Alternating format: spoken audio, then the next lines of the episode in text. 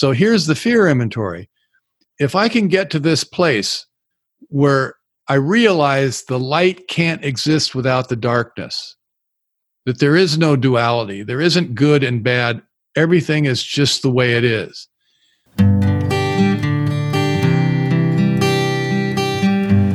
Well, hello, friends of Bill W. and other friends. You have landed on Sober Speak. My name is John M. I am an alcoholic, and we are glad you are all here, especially newcomers. Newcomers, that is, both to recovery as a whole and newcomers to this podcast. Sober Speak is a podcast about recovery centered around the 12 steps of Alcoholics Anonymous. My job here on Sober Speak is simple. My job is to provide a platform to the amazing stories of recovery all around us. Consider Sober Speak, if you will, your meeting between meetings. Please remember, we do not speak for AA or any 12 step community. We represent only ourselves. We are here to share our experience, strength, and hope with those who wish to come along for the ride Take what you want and leave the rest at the curb for the trash man to pick up. Well, hello, my little quarantine chickadees. That was the voice of Mr. Bill C. One more time. When I say one more time, we've had him on many episodes before that you heard at the beginning of this episode.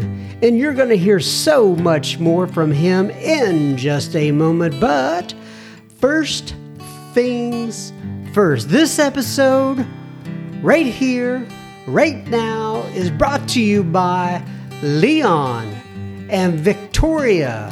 You know what Leon and Victoria did? Leon and Victoria went to our website, soberspeak.com. They clicked on the little yellow donate tab and they made a contribution. Thank you so much, Leon and Victoria for your generous contribution. This episode is coming right out to both of you. As normal, we are going to let all the other folks listen on in, but this episode is coming right out to you guys. Thank you very much. I John M. will be the chairperson for this meeting between meetings, and I am truly honored and privileged to be serving all of you listening in. So take a seat, if you will, around this virtual table and let's get started. All right, so I told you all. Uh, a couple weeks ago or so that I'd be setting up a, a, Sober Speak live event, and I was working back and forth with Brenda J on getting a, a live event set up via Zoom. And uh I just heard back from her today. You know what? She's been so she's in such a demand right now that if we get something and maybe toward the end of May or into June or something like that with her, so I'm going to look at some other alternatives for a live event so we can all get together on a Zoom meeting and watch each other and stare at each other and all that kind of stuff. Uh, um, I'm going to try to put something together here soon. So, it, you know, I don't know if you guys are like me, but I've been walking around the past couple, three weeks, and every day I just kind of look around and go, this is so strange. This is so strange. This is so weird. What is going on here with this? lockdown, whatever you want to call it, uh, self quarantine, and uh, anyway, uh, you know, so far so good. Uh, you know, except for the people who have been affected directly, and my prayers go out to them and their family. But uh, overall, though, it's just been a very, uh, very strange experience. I'm sure you can relate. All these these Zoom meetings that we're having in AA, uh, uh, you know, I like them. and I'm so thankful they're there. They are there but it just doesn't replace that face to face and it just doesn't replace that the mm, how do I put this? The, it doesn't replace when when a newcomer walks into the room and we can put our arms around him or her and say we're glad you're here we're so glad you found us. We love you. We need you. We want you to be here. And uh, it just doesn't replace that. But hopefully things will get back to what do you want to call that? Normal pretty soon. Um, I also wanted to let you know that last week, if you listened to listener feedback, and who wouldn't? I mean, really, who wouldn't stop down and listening to all of listener feedback? I'm sure none of you ever stop listening once we get to listener feedback, do you? Anyway, uh, if you were listening to listener feedback last week, I mentioned that my daughter had gotten a, a chameleon. Uh, that's part of what she was doing with some of her spare time that she has nowadays. Went to the pet store, got a chameleon, and I was a little. Uh, I thought we maybe had a, a defective chameleon because it wasn't uh, changing colors. But guess what?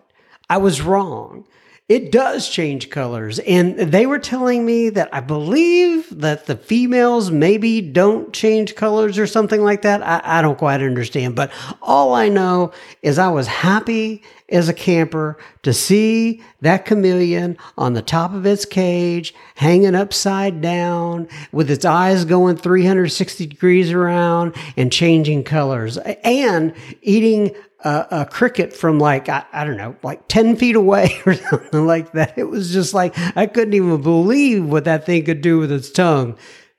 I, i'll just leave it at that. But nonetheless i had some weird jokes going through in the back of my head. But i am so glad the chameleon can actually change colors. I've been walking around a lot outside lately. It's been kind of part of my daily routine to get out of the house and to take a walk around the neighborhood.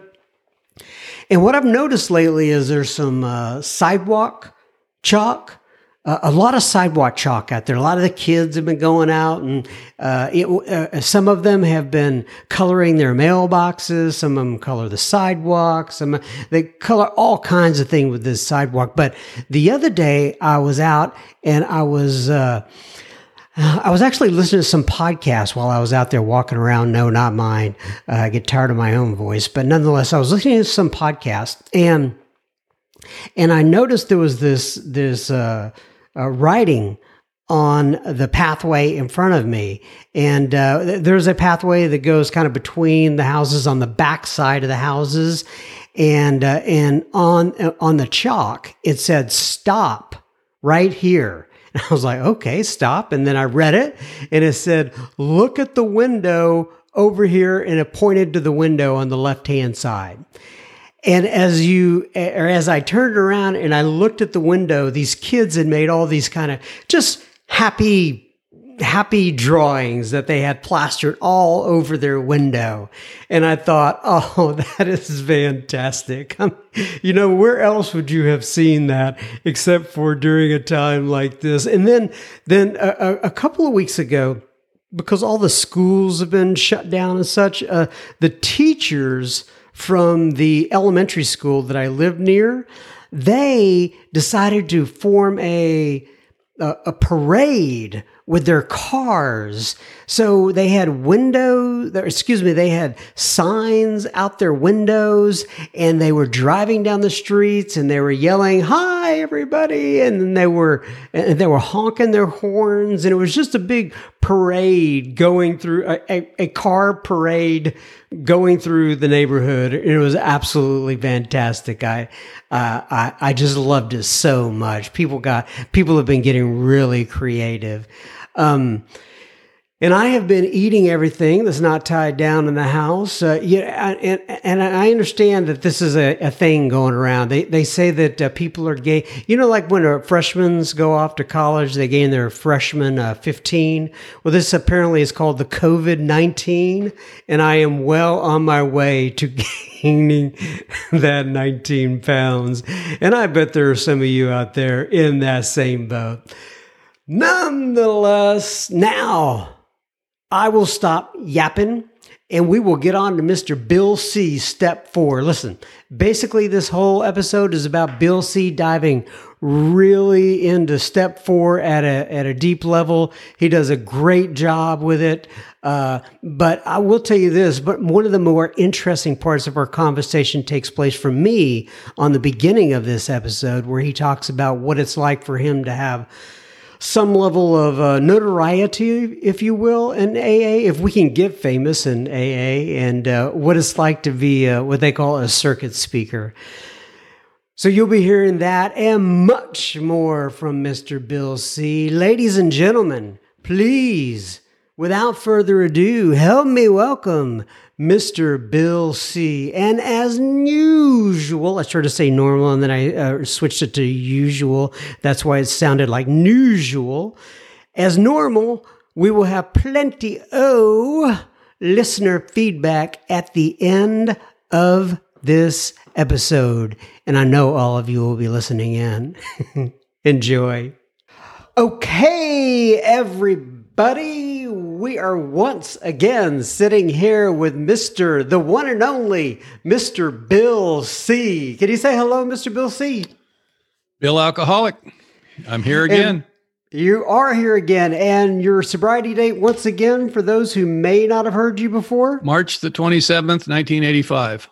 All right. So last time, Mr. Bill C. Well, well before I go into that, we're, we're going to talk about the steps, but I have a friend of mine here. His name's Kevin, actually, in the Dallas area, who, after he heard your episode last time, uh, on, I think it was on steps one, two, and three. I'm not real sure which one he was listening to, but he called me and he said, Oh my goodness, you had Bill C on the podcast. He said, Bill C is like a sensei to me. I'd never heard, I mean, I'd heard that term before, but it had been a while. So I'm assuming you get that sometimes. And, and, you know, last time we were on here, you talked a little bit about it, about how, you know, you have a different perspective of where you are within AA now versus where you were uh, when you first started and trying to kind of scratch your way to the top, so to speak, in an anonymous organization. But when you get people who say that to you, oh my goodness, Bill C, it's Bill C. What I mean, what goes through your mind? What do you think? well, I like it. You know, I mean, the story I've told a lot was, you know, the first time that somebody looked at me with respect in their eyes I didn't know what that was. I'd never seen it before. And uh, you know, if if the way people perceive me is in a positive light, like someone that has helped them, um, someone that they admire, uh, what a wonderful thing that is. Mm-hmm. Uh, what I can tell you is that sometimes it's hard to take because you feel like you don't deserve it. What do you um, mean by that? Well, m- nobody gets to AA with a whole lot of self esteem. Mm-hmm. And uh, in the story I tell about that is that when I was out in the street, the first one we did, I talk about being the the the phony biker with the clip on earring. And what happened to me in Alcoholics Anonymous is I became the phony AA guru. And uh, I I went through a period of of emotional and mental collapse behind that. Now, it was the same guy, the same guy that was the phony biker with the clip-on earring became the phony AA guru. Now, the second persona is a lot healthier, is a better. People got helped. You know, I helped a lot of people and I did a lot of work. You know, like you can have a it doesn't matter if you have a poor motivation to do things. If you do the things, you will be affected by the work, no matter mm. what your motivation is. But you do reach a time in sobriety in that spiritual path and growing up emotionally where you start looking at the motivation. It, it stops working. If the reason I'm doing all this good work is to just build myself up and look better and become somebody, that becomes empty. Um, so that's the point at which you feel you don't deserve the admiration that you're receiving because you know that there's something suspicious about it. Mm. And the way I describe that is it's the death of the ego. Chunks of it begin to fall away, and it's very painful. It's not a pleasant experience. And my fall from grace was very public, and it was and it was very difficult. It was very hard. And uh, coming out the other side of that, as some years have gone by, uh, um, the motivation for why you do it changes. And so now when somebody comes up to me and, and they are, they, um, enamored somehow, they're enamored and stuff. There's a sweetness about that that can sometimes bring you to tears. Hmm. It's just such a sweet and loving thing. It, people just want to come up and love on you sometimes, and uh, and I get that. There's people I feel that way about. You know, um, I was just madly in love with Scott Redmond. Hmm. You know, I, I just wanted to be Scott Redmond. You know, and uh, in some respects, I've done that. You know, uh, I think about him every day. You know, he was my dear friend. I lost him. He died, and uh, it broke my heart. Um, one time I was standing in a hallway with Sandy Beach at a conference.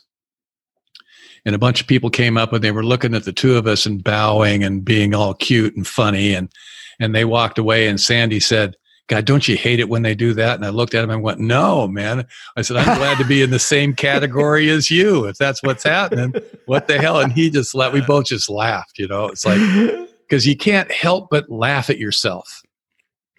I think part of, of being emotionally mature and moving down the spiritual path is being able to laugh at who you think you are, mm. you know? And, uh, you know, I, have been doing it long enough, been around long enough to where, you know, I enjoy the warmth, but I, I try not to get too carried away with it. My wife will go with me when I speak sometimes, and we have kind of a running joke, but it's an acknowledgement of my own egoic, egoic nature she'll get in the car with me and we'll be driving home from a speaking thing.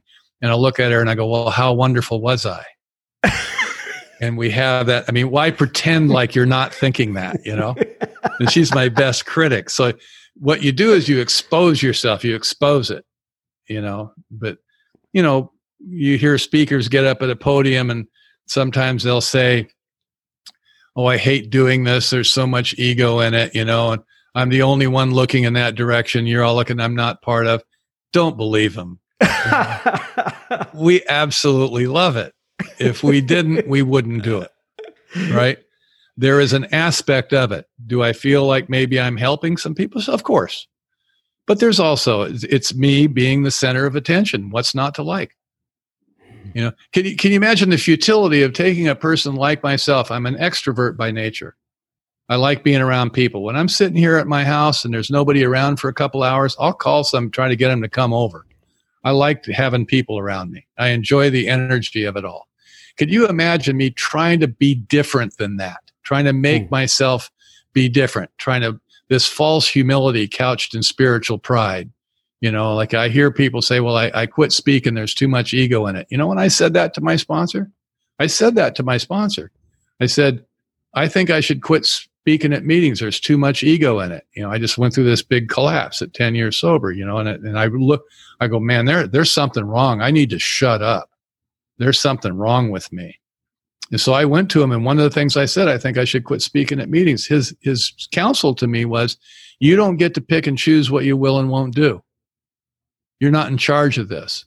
But I might might uh, suggest to you the next time you're speaking in front of a group of people, why don't you try telling the truth? Mm. And I go, What do you mean? I'm not lying to people. He goes, Bill, stop doing theater and start talking about what's really going on. This is not America's Got Talent. So I started doing that. And it was, you know, I stopped preaching and I started telling the story. So, do you remember that shift, like what that looked like from what you were saying during the first 10 years versus the, what happened the, after the, that? The, the first time that I can recall, you know, after that conversation, and it was uh, the Rodney King riots, and we we went to uh, um, we spoke at at uh, a club at uh, Crenshaw Alano Club in South Central Los Angeles, and there there was the flames and were still going on. It was there was a group of us went in a van from the central office, and we went down there and spoke. And I got up at the podium, and I started talking about ego. And uh, I just thought, what the hell? I mean, I couldn't think of anything else to do. I'll start talking about what I'm feeling and just start talking and try to do it in an AA context. You know, it's not like group therapy, but I started talking about, you know, I'm up here and you're down there and I love that. You know, you're all listening to me and I love that. I just started and it was humorous. I mean, it was kind of humorous. Uh, uh, it was more humorous I thought it was going to be. I mean, one of the things he said when he told me that, he says, if you start telling the truth, we will understand. Like, who do you think you're talking to? You're not that different, you know? I mean, you're just not that goddamn special, you know? And I start talking about ego, and you could see her, half the room would groan and the other half would nod their head, you know? I mean, but both sides were identifying oh my God, he's saying it out loud. You know, it's like that. Isn't that funny? You know, look at that guy. And what I remember from that is, you know, I got down and all these people, they, those people couldn't have been more gracious to us. We're in a totally black community. They knew we were nervous and they were just so loving. It's AA. You forget where you are sometimes. I mean, it transcends color barriers, religion, everything. It's, it's remarkable. And that particular evening was especially like that. They were very kind. They were really grateful that we showed up. You know, I mean, it was really something. And but what I remember is I'm standing in the in the this crowd, and I see this very tall, older black man walking toward me through the crowd, and he's looking right at me, and he's grinning, like he it really he knew exactly what I was talking about. You know, and he came up to me and he put his arm around me, and he says, "You're going to be okay." And it just it still chokes me up. That's all he said you know you didn't need to say because he knew that i knew that he knew that i knew that you know you know he'd gone through the same thing you know mm-hmm. probably at some level and uh and so i started you know what my sponsor said telling the truth which is essentially talk about what's really going on. It's not like dumping it. I mean it, it, like you hear people say the longer i'm sober the less i know. All i can think of when i hear somebody say that is aren't you paying attention? You know? What do you mean? I get it. It's some kind of spiritual thing i'm some sort of false humility thing but my god man i've been sober for 34 years. I should know some stuff you know i should have something to bring to the table you know i know a hell of a lot more about life than i did 30 years ago i mean my god you just pick stuff you can sit in a room and do nothing and pick some stuff up you know i mean it's it's like that. So I, I, you know, I try to convey that from a very human perspective. Here's my story. Here's here's what's going on with me. Why would I pretend that I don't enjoy what I do? Why would I pretend that? Why would I pretend that the only reason I'm talking to you people is because I'm trying to help you poor miserable souls? And God has sent, you know, come on. You know, it's a party. You know, this is a pleasure. You know, people say you sacrifice so much. It's not a sacrifice. You know, it's not a sacrifice. It's not what it is. Is it inconvenient sometimes? Oh, absolutely. Life is inconvenient. You know, I mean, sure, you end up in places you don't particularly want to go to on, you know, you'd rather, sure, of course, but that's not a sacrifice. That's just me being self centered. It's like, you know, I'm lazy, you know, so, you know, so, but my experiences over the years is that when I don't want to go somewhere and I go anyway, invariably I have a pretty good time or something interesting happens or something, you know. And that happens to you often enough, you just quit trying to manage and control it. Because clearly this is what I'm supposed to do, you know. One time when I got when I got really sick with the liver thing, and I was still trying to get out and talk, and my sponsor was trying to get me to stop, and you know, and I I just you know I'd been doing it for so long, I just didn't. I, it was hard to say no and my grand sponsor, Paul, called me up one day. This guy is a former trustee of AA, really great guy, just a good man. He calls me up and he says, You know, Bill, if you let it, Alcoholics Anonymous will chew you up and spit you out. And I said, But Paul, they need me. And he said, Oh my God, it's worse than I thought. And one of the things I've learned over the years, AA doesn't need me. it doesn't need me. It's just my turn sometimes, but it doesn't mm. need me. There's plenty of people. You know, Scott Redmond told me one time, he said, when you get up at the podium, look out in the audience and tell yourself that anybody in the room can give the talk. It's just your turn. And he said, because you know what would happen? If you died from a heart attack at the podium, you know what they would do, don't you? And I said, they would drag me off. Somebody would replace me and they would end the meeting on time. And he goes, exactly. That's how important you are in the scheme of things, you know? And I believe that. I think that's literally true. You know, it's I'm not that special. Sometimes it's my turn. Mm-hmm. Oh, I went to Cliff one time and I, I went, drove down to Oceanside and I took him out to dinner. And uh, he says, You're going to pay, aren't you? And I go, I always pay, Cliff. Get in the car. So I, I took him out to dinner and I'm talking to him about speaking. He, and he spoke all over the world and, you know, for a long time. And he was somebody I, he was the first real circuit speaker I ever heard back in the day. And, and he, he I just really cherished his, relationship. And anyway, I asked him, I said, you know, there's a lot of ego in it. And I wonder about that. And how have you handled that? And he goes, yeah, he says, yeah, you're right. He says, you have to have enough ego to get up there and do it. And, uh, but he says, I'll tell you something, Bill. If you're the Saturday night speaker at a conference, they're looking for entertainment. Don't be afraid to use your skills. He said, but at a local meeting somewhere, it's different. You know, I mean, sometimes it's more heartfelt, but and there is truth to that you know there, there certainly is truth to that but it, it, it, all of that has been a great gift in my life but i'll tell you something about it if all i'm doing is speaking at meetings i'm not really doing aa if i'm working with guys and reading the book and working the steps with guys then i've got something to talk about and that's what we're doing here talking about the steps you know i mean that's my job i'm an aa cheerleader but you know there's there needs to be some content you know, I mean, uh, I, I think what AA is, it's about recovery from alcoholism. That's what we're supposed to be talking about. And I think the sober story is a lot more interesting than the drunken one. Certainly, there should, has to be, needs to be identification, but you know, the people that I looked up to and admired over the years when they go speak somewhere, people that really talk about the process. Because when I'm in the audience, I want to hear what you think about what's going on. You know talk to me about what's really going on. How do you do this thing? How did you do it? I, I, i'm interested in that you know and i'm and i'm much more interested in your sober story. That's that story of sobriety and working through the problems in life than i am about you drunk. I identify with the drunkalog i've got one too you know i'll put mine up against yours and let's see who was the worst piece of shit in the world you know? I mean it's like we all can do that. And and i get the identification thing. I, I think it's important. But really i'm really interested in what you think's going on now. You know what are you doing now? How, how have you dealt with this? That kind of thing. I think that's fascinating. The, the, one of the great resources that we have in aa is you walk up to people and you ask them something. They people love to talk about themselves and there's an immense amount of wisdom in alcoholics anonymous you know an immense amount of experience combined with intellect we are a society of storytellers that's how we convey the message. We tell our stories to each other. And some of us in AA are really good storytellers.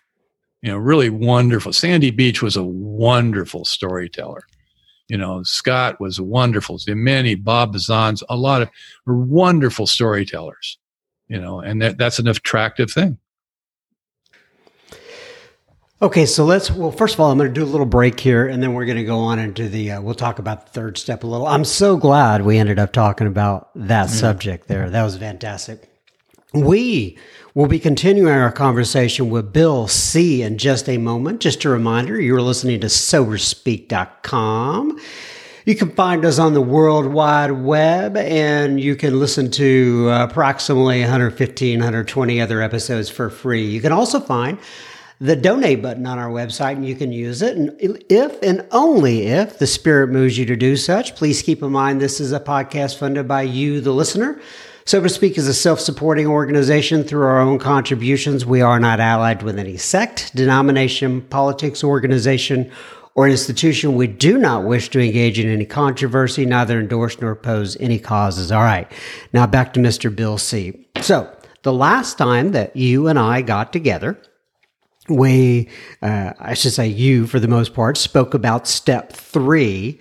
Uh, and we got kind of to the end of step three. Uh, is there anything else you want to add on about step three before we go into steps four and possibly five? Oh, I think we're done. I think we can move on. Okay. All right. So step four, uh, I know we talked about it a little bit last time. Fourth step, uh, made a searching and fearless moral inventory of ourselves. What are your thoughts? So in the book, it shows three columns. It talks about after the third step, it says we launched. And we're looking for the immovable parts of the inventory. Every business that is successful has to have good inventory control. And what you're looking for when you do an inventory is you're looking for the stuff that's not moving, that's not selling, and you want to get rid of it. You know, so you can uh, fill it with stuff that is movable. So we're looking for the negative parts. It's not a list of the good and the bad. You know, you can do that if you want, but specifically in the book, it's looking for that stuff that's not moving. And there's three categories. There's resentments, there's fears, and there's these broken relationships or sexual behavior um, you know what were my faults and mistakes that kind of thing. So in the book it shows three columns. There is a controversy in aa to some at some level of whether there are four columns or just three. And when you read it as you move on through the book, it talks about we return to the inventory, we look for our faults and mistakes. And many people interpret that to mean that there's a fourth column. So you essentially what you do is you have a resentment and you list that resentment. You say, "My father." The second column is why are you were were you resentful? He says, "Well, he abandoned me when I was a child, or he beat me, or whatever." Whatever the list of transgressions were. The third column it says, How was I affected by that behavior? So if you have four or five different things about your father that he did to you that caused you to be resentful, on each one of those things, you want to list how you were affected by that.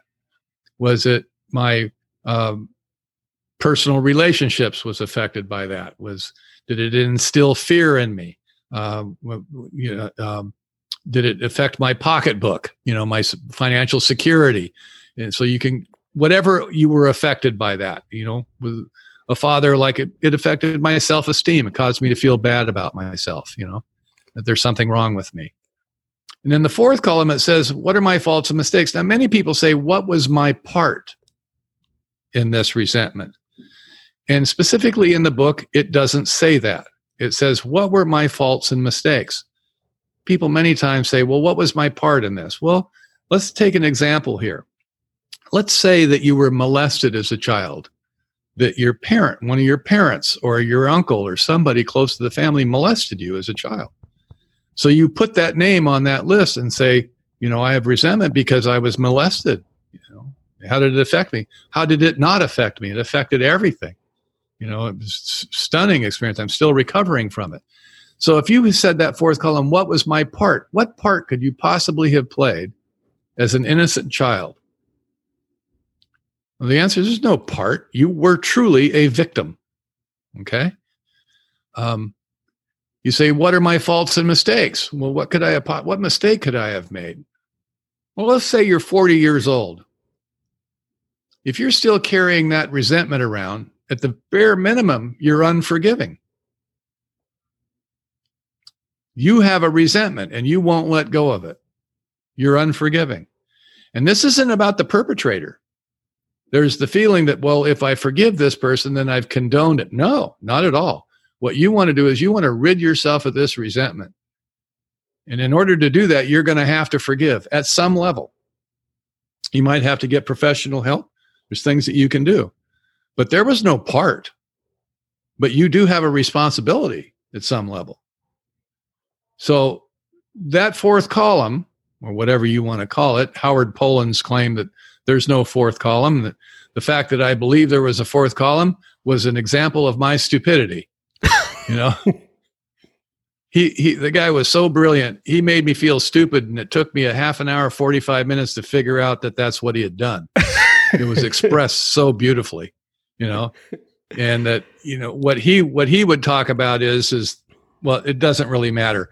I'm a four column guy. We don't need to go into that kind of detail. If you're really that interested, you can drill down. Get his book, My Life on a Frozen Lake, Howard P. It's a, it's excellent book, and he was a one of one of the wonderful students of the process. But I was raised as a four column guy. And so what I'm going to do is I'm going to look for my faults and mistake. Now this fourth column is going to be the source of identifying my defects of character. I was vengeful. I was arrogant. I was pompous. I instilled jealousy. You know, well, I, am pissed off at my first wife because she cheated on me with my friend.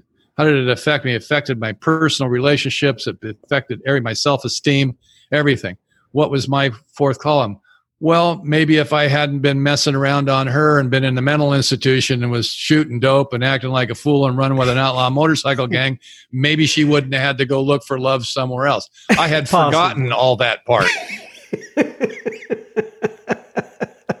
That's a classic one. Did I have a part to play? You bet.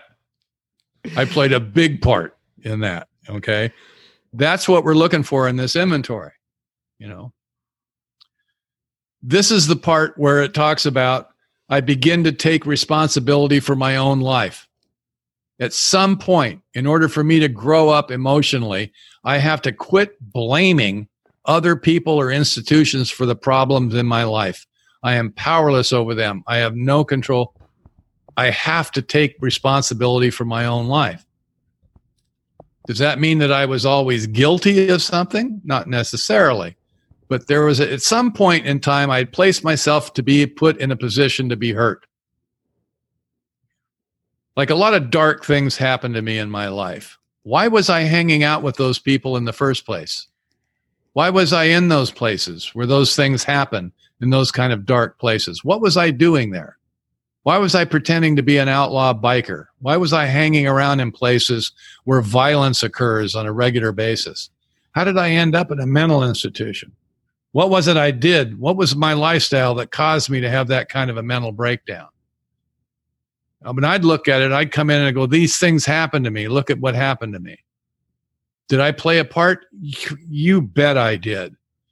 Was I unconscious of it? Yes, I was unconscious of it. I wasn't awake. I was sound asleep. I thought it was all real, but I had no reason to be in those places to be hurt like that. And sometimes I was the perpetrator. Sometimes I hurt people. I played I played a part in all of that. So in this inventory, that's what we're looking for.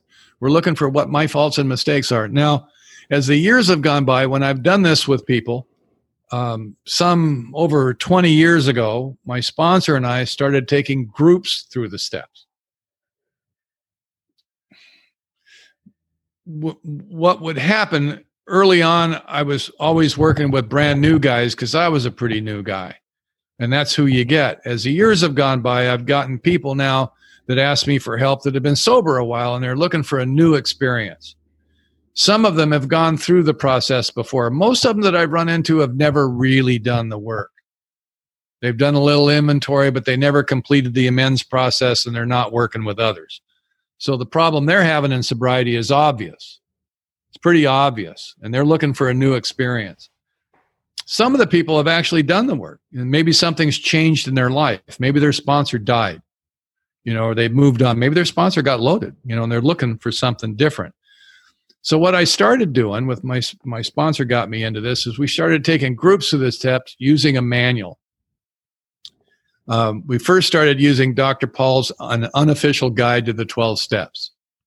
And uh, Paul put that together. It came out of a group in Texas that put this thing together, and Paul made a pamphlet out of it. And it was something he could take into prisons rather than the big hardcover book. He could take that into prisons. But so we started doing uh, Dr. Paul's 12 steps, and it's, and it's designed for groups to go through the steps, through groups. It asks a series of questions, had formats to it. Then, as years ago, we found another one, and it's uh, my buddy Bill Shaberg put this one together. It's a Stratford Men's Group in Connecticut, and he's got a, a whole big, and it's really good, I think. And it's it's a you, you put it together in a binder and it's got room to do the inventory and all this stuff and it goes through it takes about six months to go through it. So what we would do is take get like four or five guys together and we pick a name for our group and stuff and and there isn't really a specific leader. You go through it you're all together all together. And you don't do your fifth steps in the meeting but you know you can a lot comes out especially if you're doing it with guys that have been around a little bit it's amazing what comes out in a group dynamic. And uh, so for over 20 years, I did that consistently. you know, for 20 years. I would do groups and then do individuals. And so it, let me ask you real quick: Would you would you go through the other pieces with the group as well? In other words, like the first step, second step, third step. well, this manual goes through all that. It's okay. not just the inventory. So it was basically a step study for large groups. Yeah, or small groups actually. I do four or five guys, but it takes you through all the steps. There's certain you you read in the out of the big book and out of the 12 and 12 and then you come to the group and you answer the questions that are in the manual and then when you come to the group you don't do the reading in the group you answer your questions you go around the room and everybody gets a turn to answer question number one and two and three and four pertaining to that chapter in the big book so it's a pretty in-depth big book study and it goes you through the inventory and through the amends process and the whole thing six months takes six months meeting once a week so it's pretty detailed, much more so than the, Dr. Paul book. But I still use the Dr. Paul book when a guy's going to do his inventory. I'll give him one of those manuals that say, read the four step guide in this. It's really good. It'll help you. You know, that, that kind of thing. I'm a real believer in one on one sponsorship. You know, I mean, and part of that, part of this, part of how I develop compassion, and learn how to be close to you is when you're sponsoring somebody one on one and you're getting together once a week and you're reading the book, just the two of you, that's an intimate situation. There's a lot of conversation that happens. Things change, and you go through an inventory and you listen to a guy's fifth step, the relationship you have with that individual changes. Then you get them into the amends process. You start going over an ends, have them put their amends on a three by five, and you start discussing that. And you go into more detail about what was written down in the inventory by the end of this process, you know this person pretty well. And how does he identify with you? Because you tell him your stuff. You know, so essentially, for pretty close to 35 years, I've been reading the book and doing inventories on myself because I'm doing it with them. You know, I mean, you never stop doing the work. Now you can get yourself in a place to where you're the teacher and they're the student and you're not really doing the work yourself, you're guiding them through it, and that's okay. There is a place for that. But when you do it with a group, did I do an inventory every time? No, but I would keep my old one and I would update it if there were resentments. Like the last inventory I did that had any depth at all, the only resentment I could come up with is my children don't love me enough. That is pathetic. that's the best thing I could come up with, you know? I think that's pretty cool actually. If that's if that's the only thing you can come up with, things must be getting better, you know? I'm, I'm essentially pretty bored to tears with myself. I find you much more fascinating. But, you know, I'm constantly reading the book. I mean, right now I've got two guys I'm reading the book with. They come over and we read the book, you guys, you know, constantly. It never stops. But each person that you're doing with is different than the one before. Everybody's un- pretty unique you know i mean you get to know people. That's how you do uh, compassion. So in in the inventory you got four columns or three however you want to do it. I'm not going to argue. It doesn't matter you're going to do this inventory and you're going to start taking responsibility for your own life and you're looking for that fourth column you're looking for my faults and mistakes you know wh- where's this and the fear inventory, there's a couple of ways to do this. One of the ones I've liked that I like that I've heard about, and I haven't specifically done it, is you write down the fear that you have. Could be anything, say sharks, whatever it was. You know, I mean, some of them are practical fears. Other ones are, you know, fear of people in general. You know, there's some people that are just afraid. They don't get along well at all. You know, they're very introverted, very shut down. You know, fear of women, um, fear of uh, um, um, uh, fear of sickness, fear of illness, fear of getting old. You know, I've been conf- looking at that one. Am I afraid of it? I keep asking myself, are you afraid or are you hiding it with bluster and bravado? You know, and uh, and I'm kind of glad I made it. Actually, wasn't looking too good there for a while. But you have these fears. Then you give a brief description of the fear. Some of them are obvious. You know, sharks because they're sharks. it's like, you know, right. fear of people. You know, well, I'm fear of physical confrontation. I'm afraid if I go in public places, a fight's going to break out. You know, can be more specific. Specifically, what are you afraid of? Okay, that's good. Then the other one is I've heard people talk about this is that what would my life be like if God were to remove that fear? What would be what my what would my life be like if I didn't have that fear? I think that's a good question. The other one I like is have you asked God to remove this fear? I mean, have you specifically? Have you gotten on your knees or however you want to do that and said specifically, please take this away from me? I can't do it. You know, or do you just look at it and hope it goes away? Or have you taken any real action to remove that fear? I think that's good. One of the things a friend of mine says about uh, Steve Lamb, he says uh, the six and seven step. six step says we become willing. seven step says we humbly ask. What Steve says, what most of us do is, is we become willing, we just don't humbly ask. you know, it's like, you know, and you know, being a godless pagan like I am, you know, listing fears and then actually asking for it to be removed, I wouldn't ever consider doing that. What would I be praying to? But I'll tell you something. When I started doing that, stuff happened. Hmm. Stuff happened. Um, there's a lot of fears that I have that I don't have anymore. How did that happen? I think through the process of doing this work. Over the years of my sobriety, I've done three significant inventories, but I've done a lot of mini ones. Like when I was going through that groups, like updating ones. But I've done three where I sat down and really did a full on inventory. And the third one was pretty minor, actually. The third one was when I when I started, I wanted to do fifth steps with some of the guys I sponsor to break down that thing. And I and I did like a current this is what's going on with me. And there were like two or three things I just didn't want people to know about me. And uh, nothing big, nothing, just kind of pathetic stuff, you know, like my kids don't love me enough. I mean, when you say that to somebody like I said that to you, you heard me say that, you immediately laugh like, well, that's pathetic because it is. That's the kind of stuff I'm talking about, you know, that I, I have these feelings and I keep it to myself because I want you to think I'm more spiritual than I am. I don't want to bring my my image down in your eyes. So I did that inventory and I shared it with with Matthew and and another another guy that I sponsored for a long time, just to be this is what's going on with me, you know, just to become to get more right sized. But I've done three significant inventories over the years, but a lot of minor ones. A lot of like what people would call 10 step or 11 step kind of like here's what's going on now, you know, that kind of stuff.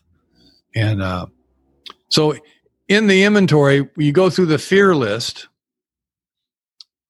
As the years have gone by, the fear list is really kind of more important or more significant than the resentment list.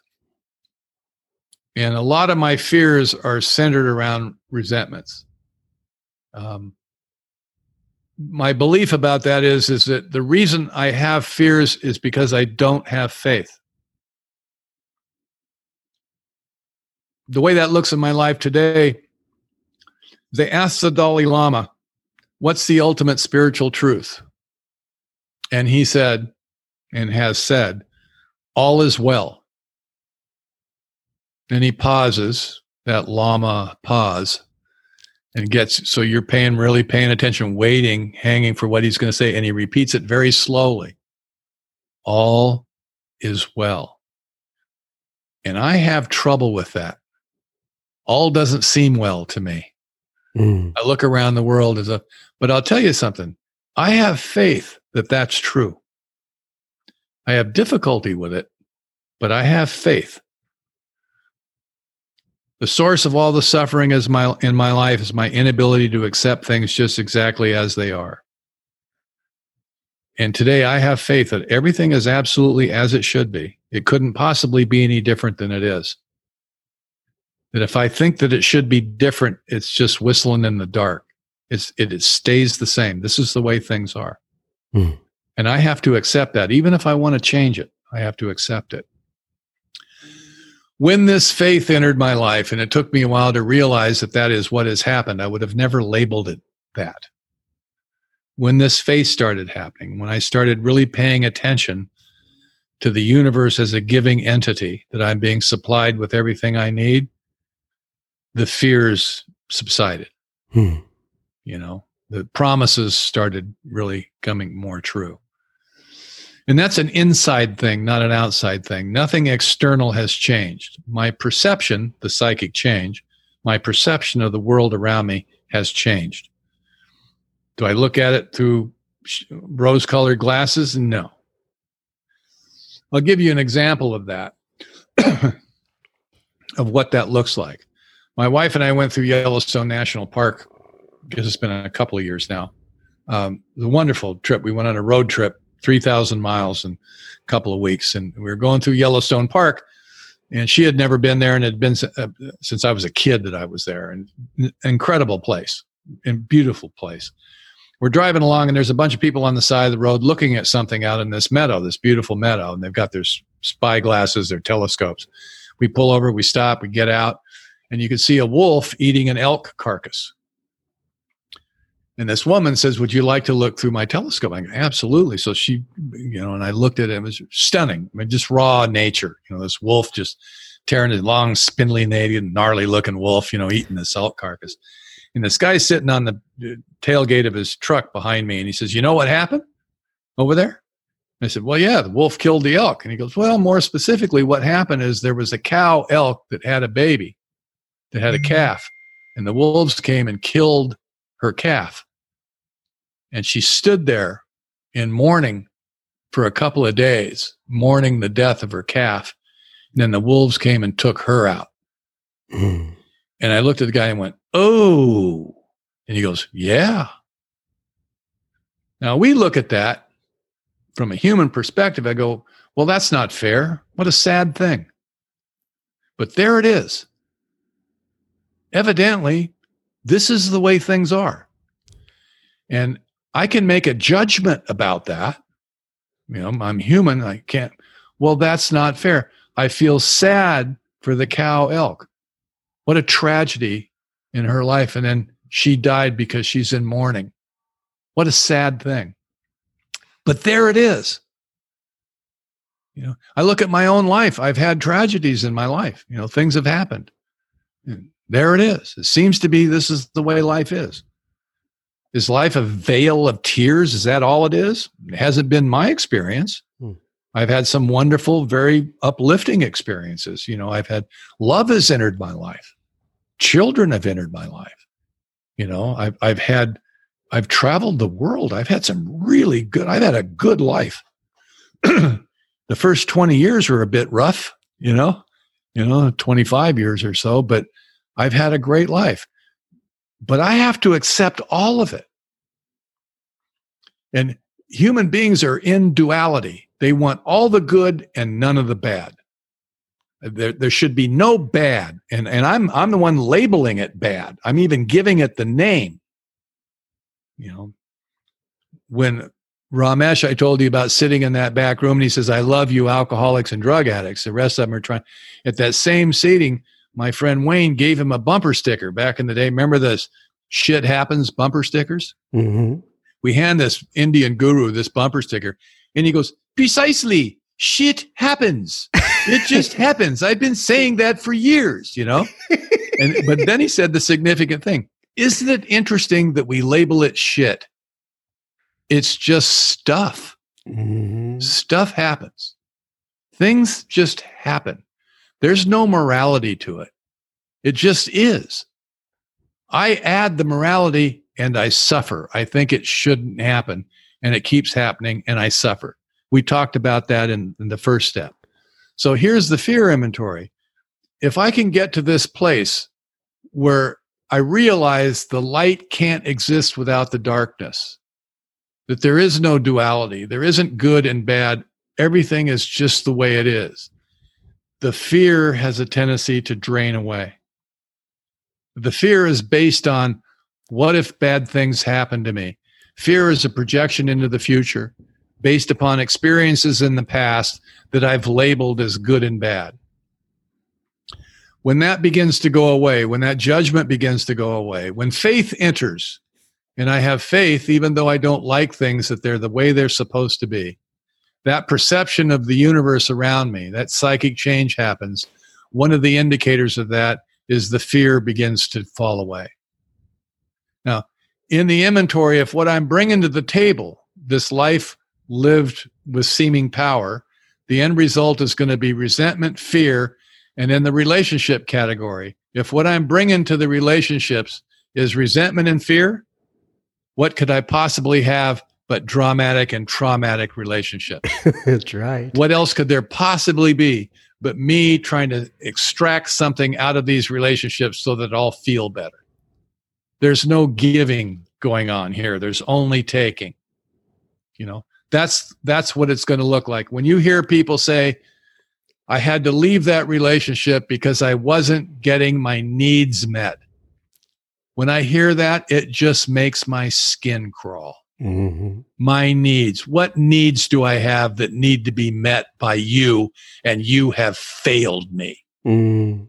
I mean, God, that is the, the epitome of self centeredness that I'm going to get this relationship and you need to fulfill my needs. And if you can't do that, I'm going to throw you away and move on to the next one. It's like when your sponsor tells you at some point in your recovery process, when you go to a meeting, are you going there to get something out of it or to add something to it? Mm-hmm. And there came a time when I started going to AA meetings to add something to it. I realized that what my job is, is to find you there. That's where we find each other. That's not where the recovery is. Mm-hmm. It's a part of it, though, isn't it? Mm-hmm, I mean, the right. fellowship is key. But really, you know where the recovery happens? Is out in my backyard in my little ashram where we're reading the books and smoking cigars. And that's where recovery is. Mm-hmm. I found you in the meeting, or you found me. Kitchen table AA. Kitchen table AA. It happens at Denny's at three o'clock in the morning. Back in the day, you could smoke in Denny's. We would smoke, drink coffee, and eat banana splits. Three o'clock in the morning. My peer group, the class of 85, you know, that's where the recovery really happened when we're talking to each other, you know. What'd your sponsor tell you? You know, that kind of stuff. Bill, this has been enjoyable as it always is. We basically got through the four step. Uh, we didn't even get through the third part of the four step in full, but we can cover that next time we get together. The broken relationships, sex part, you know, um, page 69. Um, and that's where we'll pick up when we get together next time. Does that sound like a deal? Good. All right, so let me read uh, page 164 of the book. It says, Abandon yourself to God as you understand God. Admit your faults to Him and to your fellows clear away the wreckage of your past, give freely of what you find, and join us. We shall be with you in the fellowship of the Spirit, and you will surely meet some of us, like me and Mr. Bill C., as you trudge the road of happy destiny. May God bless you and keep you until then. Keep coming back. It works if you work it. Once again, Mr. Bill C., thank you so much for your time. Thank you, John. That is Mr. Bill C., where recovery happens. Well said. If you are out there and you're listening to this episode and you believe that somebody else could benefit from hearing the episode, please take a moment to pause your device and share the episode or the entire podcast with a friend or family member. It would be much appreciated. All right, now on to a little bit of listener feedback for you. The first bit of feedback comes in here from Scarlett. Scarlett writes in and she says, Oh my God. Well, she says OMG actually, but I am pretty sure that means oh my God or oh my goodness, however you want to take that, with an exclamation point after. She says, That is so heckin' cool. Now, I had never heard that term before, and that's why I wanted to put this at the top of the listener feedback before or today, just because I love that phrase. Uh, that is so heckin' Cool. Thank you.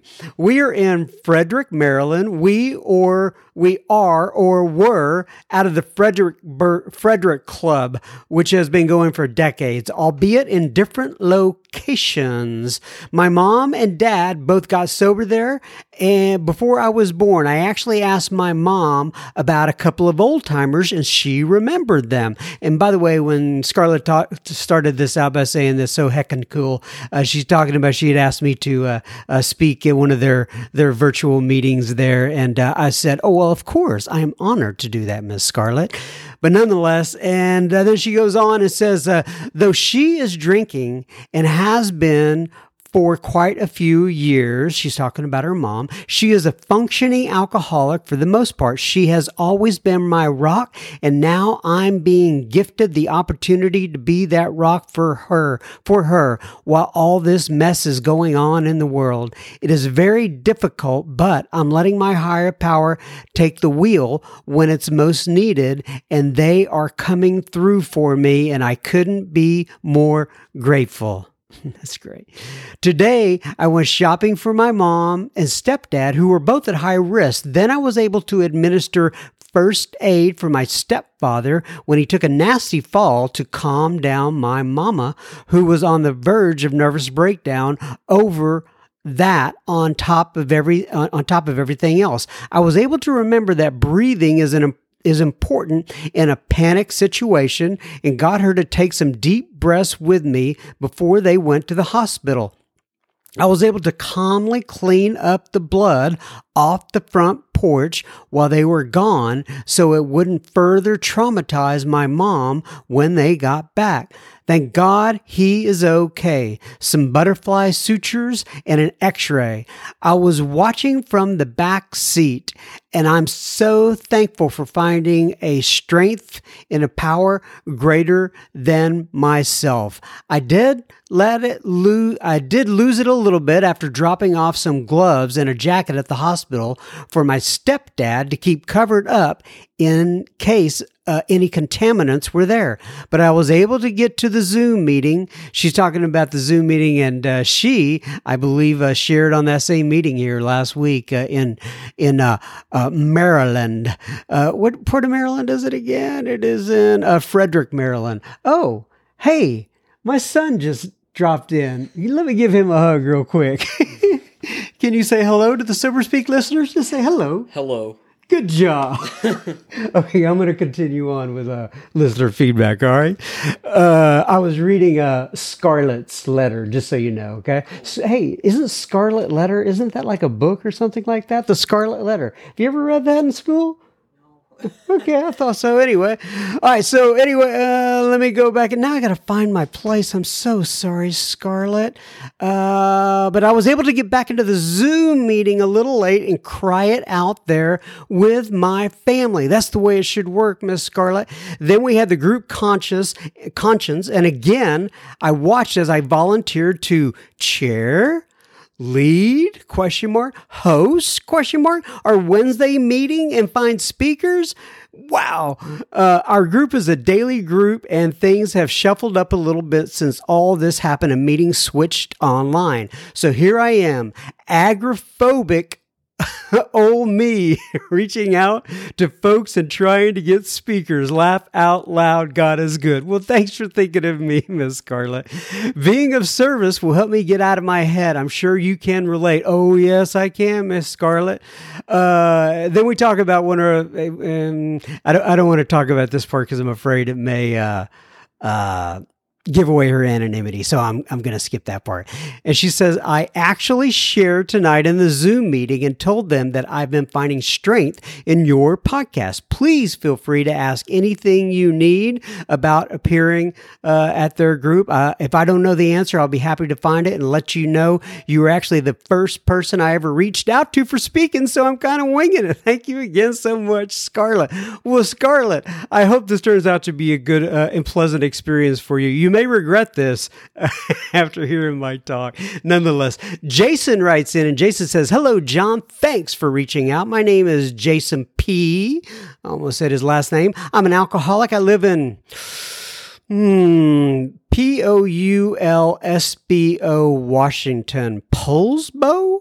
Poulsbo. I'll just go with that. Washington. My sobriety date is 1221 2013. My home group is the Oasis Group. What a cool name for a group. And we meet on Saturday at 7:30 a.m. and study the Big Book and the 12 by 12. I have a sponsor who has a sponsor, and I sponsor men. 22 years of bouncing in and out of the rooms in an ugly way taught me that I have to carry the message. I plan on sticking around. So far, I've only browsed through the sober speak uh, speakers, but my plan is to start listening more depth this evening. Thanks again, Jason. Well, Jason, I am glad you found us, and I am glad you're browsing, and I hope you enjoy the speakers. If you have any feedback on them, please let me know. David K writes in from the Al Anon family group. And David says, John, I'm a son of two alcoholic parents from Long Beach, California. I started my recovery in Alateen long enough to get the gift of Alateen, which was a drug addicted girlfriend, exclamation point. I hit a bottom after leaving the program on October 3rd, 1997. I was 22. My parents and older sister were all sober. So, as in the so as in the alcoholic, the drinking is just a symptom for the family as well. The day before my dad had a stroke, I prayed for his death my whole life and was faced with his death. I struggled in Al Anon for years as I focused on the differences so sad because sadly, too often, the focus seems to be on others. This program was introduced to me by, by uh, Bill C. from Torrance, all the best, David K. from Long Beach, California. Thank you, David, for writing in. I really do appreciate it. Michael writes in and he says, John, oh, here's another uh, gentleman who's uh, friends with Bill C. I am good friends with Bill C who has been doing the steps on your show. He told me about your show. I'm happy to access it as I now live in Sicily. Thank you, Michael T. And he actually gave me his phone number. Now, if I were to read that phone number, I should do that someday. Just like have this go out in thousands and thousands and thousands of people and just see who gets a text just for the heck of it. Nah, I'm not going to do that. I wouldn't want anybody to do that to me. But anyway, uh, thank you for, for Michael for writing in, who now lives in Sicily. Sicily. Oh, that's a one spicy meatball. It's the pizza pie.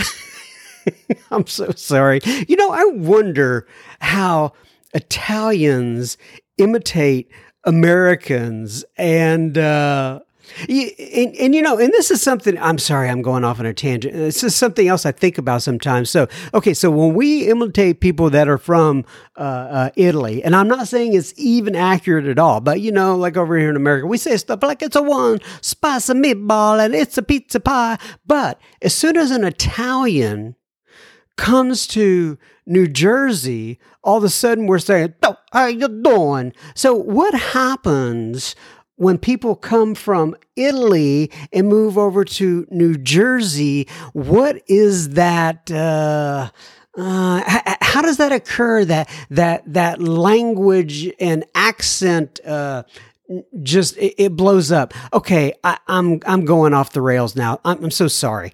Anyway, uh, Susan writes in from I. oh gosh. Uh, you know, this quarantine is getting to me, folks. I think uh, it, it's time for me to get a little out, get out of the house. I just, I, in fact, after this, I'm gonna go take a walk uh, out of my neighborhood. But anyway, Susan writes in from Ireland. She says, hello. She's, no, that's not a, uh, she said, what, what's a brogue? Uh, anyway, she says, John, I refer to episode 128, Stephen F., when he mentioned his third step prayer, which comes from A Course in Miracles. This is a prayer that I also use on a regular basis. I was pleasantly surprised to hear Stephen F. mention it. It is so relative to AA's third step. I printed it off and have given it to many of my AA friends. Brilliant. That's what people from the United Kingdom say. Or wait, say United Kingdom and Ireland are now separate. But I, I think no, isn't that right? Yeah, Ireland's its own thing, and then the United Kingdom times the rest, but nonetheless, uh, brilliant to hear Stephen F. mention it. Keep up the good work. Triple X Susan from Ireland. She's from Dublin, and she also sent me the copy. of that prayer she was referencing. So thank you, Miss Susan from Dublin. We appreciate it. And, and triple X back at you.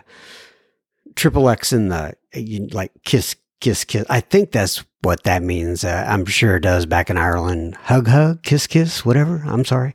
Anyway, Susan writes in and she says, Hi, John. My name is Sue. Oh, I guess it's Sue. I apologize. Well, but then she signs it Susan, I think. Nonetheless, I guess it could be, she could go both ways. It, you know what I mean. anyway, like she she goes by Sue and Susan. Nonetheless, my name is Sue. I live in Aurora, Colorado, which is a suburb of Denver. Yes, ma'am, I have been there. My sobriety date is May 20th, 1998. I came to the rooms of October on October 20th, 1987 after 20 years of alcohol and drugs and I was a stumbling mess but never uh, really left. 20 seems to be the magical number for me. Just notice. Well, I am so glad that you came to that revelation while writing in to me at SoberSpeak. Anyway, she says, My granddaughter introduced me to the podcast app last year. Uh, when the stay at home order hit, I browsed the podcast for AA and I found you in big capital letters exclamation point. I love this. Your speakers are excellent. I am hooked. Thanks so much for your service, Sue or Susan, who goes both ways. You know what I'm saying, right? All right. Chris D uh, DMs me on the IG. And Chris D says, John, Thank you so much for all you do. I also chair a speaker meeting in my hometown of Pocatello, uh, Pocatello, Idaho. Our meeting is called A Vision for You. And at the end of the meeting, we also read the same passage out of page 164 that you do. This is my third week listening to your podcast, and I'm loving every minute of it. May the May the God of your understanding bless you and your family on this Easter day. He wrote on Easter Day. Uh, your very grateful, recovered friend, Chris D. Well, thank you, Chris D. Thank you for writing in. I think, folks, that is another week of listener feedback. And it is another episode in the bank. Does he say in the bank or do you say in the bank, uh, uh, uh, in the reserves, in, uh, uh, you know, okay. So now I know this when I have an episode that's like a, that, that is one that I have out there waiting to be released. That one is in the can. Oh, uh, maybe it's on the books, in the books. nonetheless, you know what I'm saying. We're finished and this one is over. This particular episode right here. Now, I will try to make it back next week. I always say one week at a time. I truly mean that. I don't know if I'm going to get to make it back, but so far, I don't think I've missed a, a week in like two years or whatever, even when I thought I was going to miss them. Uh, even through the flu, uh, you know, I'm kind of like the, the, the postman. Uh, is that what it is? Yeah, the postman, who, you know, through sleet and rain. Now, I don't have to deal with the sleet and rain, uh, but I do have to deal with other uh, uh instances coming up in my life. All right, that's it. God bless you. Love y'all. We'll probably see you next week. Once again, thanks for listening in. Keep coming back, folks. It truly does work if you work it.